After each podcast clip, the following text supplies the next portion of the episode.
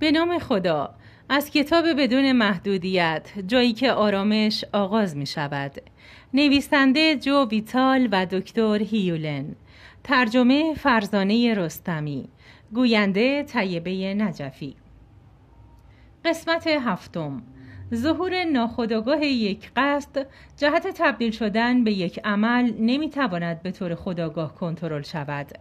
به عبارت دیگر ممکن است به نظر برسد که تمایل به برداشتن این کتاب از انتخاب خداگاه شما ناشی شده است اما در حقیقت ابتدا مغز شما سیگنالی برای برداشتن کتاب میفرستد و سپس ذهن خداگاه شما به دنبال خواسته ای که ممکن است به طور شفاهی ابراز شود دستور به برداشتن آن کتاب می دهد.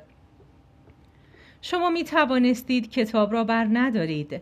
که اگر چنین می کردید این کار به شیوه دیگری قابل توجیه بود.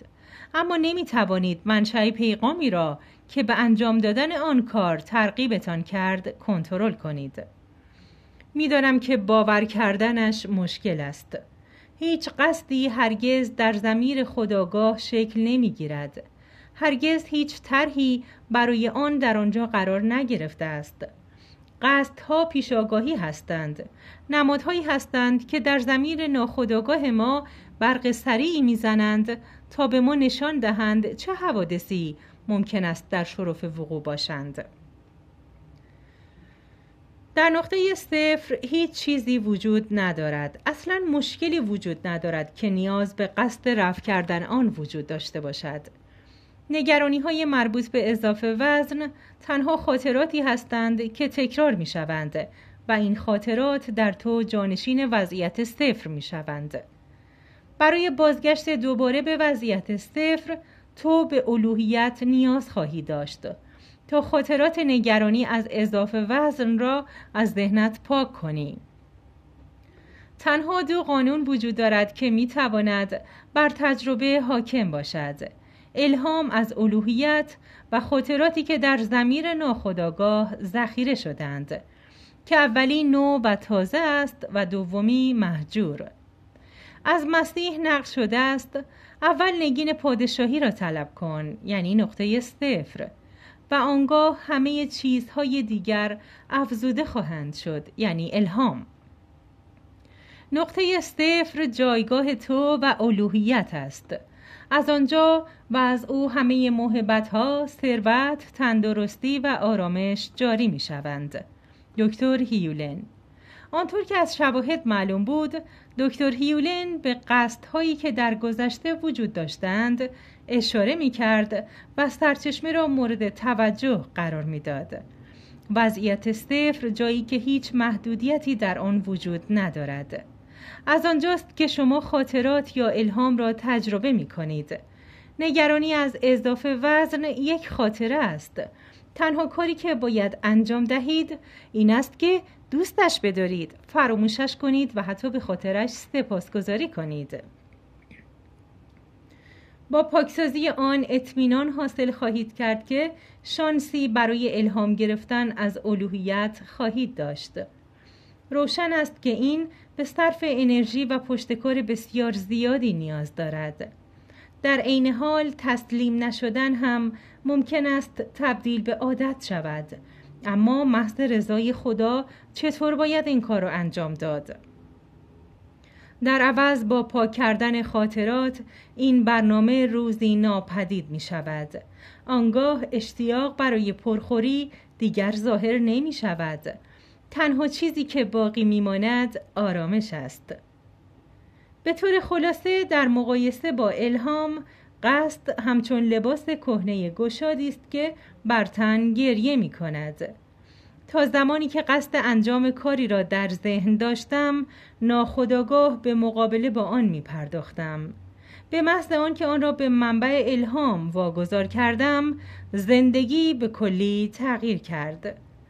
من هنوز هم مطمئن نبودم که دنیا با همین نظم کار می کند و هنوز هم درباره قدرت قصد کردن سردرگم بودم. پس تصمیم گرفتم به جستجو ادامه دهم. با تهیه کننده و سازنده فیلم موفق راز راندا برن برای صرف شام ملاقاتی داشتم. از او سوالی را پرسیدم که مدتها در ذهن داشتم. پرسیدم ایده ساخت این فیلم از خود شما بود یا آن را از کسی دریافت کردید؟ می‌دانستم که ایده ساخت این فیلم مشهور به او الهام شده بود. او گفت که ایده ساخت این فیلم ناگهان و در فاصله چند ثانیه به ذهن او رسیده بود. گزارش اولیه این فیلم را در عرض ده دقیقه آماده کرده بود. به وضوح روشن است که ایده ساخت قوی ترین فیلم تبلیغاتی تاریخ باید به نحوی به او الهام شده باشد. اما من می‌خواستم بدانم که ایده ساخت تیزر تبلیغاتی هم به او الهام شده است یا اینکه او احساس می کند این کار را به دلایل دیگری انجام داده است. گره اصلی مسئله قصدانیت در همین جاست آیا ما قصدهایی را بیان می کنیم که تفاوت ایجاد می کنند یا ایده هایی را دریافت می کنیم که آنها را قصد می نامیم؟ این همان سوالی است که در ملاقاتی که با هم داشتیم از او پرسیدم. راندا برن برای مدتی طولانی سکوت کرد. در حالی که عمیقا به سوال من فکر می کرد و در خود به دنبال پاسخی می گشت نگاه خود را به سوی دیگری دوخت. سرانجام لب به سخن گشود. گفت مطمئن نیستم. البته این ایده به من الهام شد. اما کننده ای کار من بودم. من آن را ساختم. پس می توانم بگویم من باعث شدم این فیلم ساخته شود. جواب او کاملا گویا بود. او این ایده را دریافت کرده بود. به این معنا که به او الهام شده بود. از آنجایی که این فیلم بسیار قوی و خوش ساخته است و به طور استادانه بازاریابی و فروخته شده است تنها چیزی که می توانم درباره آن باور کنم این است که رد پای الوهیت در آن نمایان است. بله کاری بوده که می باید در عمل اجرا می شده و راندا آن را انجام داده است. نکته جالب توجه این است که پس از آنکه چندین ماه از اکران این فیلم گذشته بود و هم همه هایی که بر سر آن ایجاد شده بود به اوج خود رسیده بود راندا ایمیلی به تمام ستارگان شرکت کننده در این فیلم فرستاد. و در آن گفت که از حالا به بعد این فیلم حیات مستقل خود را ادامه خواهد داد. به جای آنکه وقت خود را صرف بیان قصد خود از این کار کند تلفن‌هایش را جواب می‌داد و فرصتها را میقاپید. کتابی در شرف چاپ بود. لاری کینگ مشغول ساخت یک برنامه دو قسمتی ویژه بر اساس ایده های موجود در فیلم بود. نسخه صوتی فیلم در حال انتشار بود.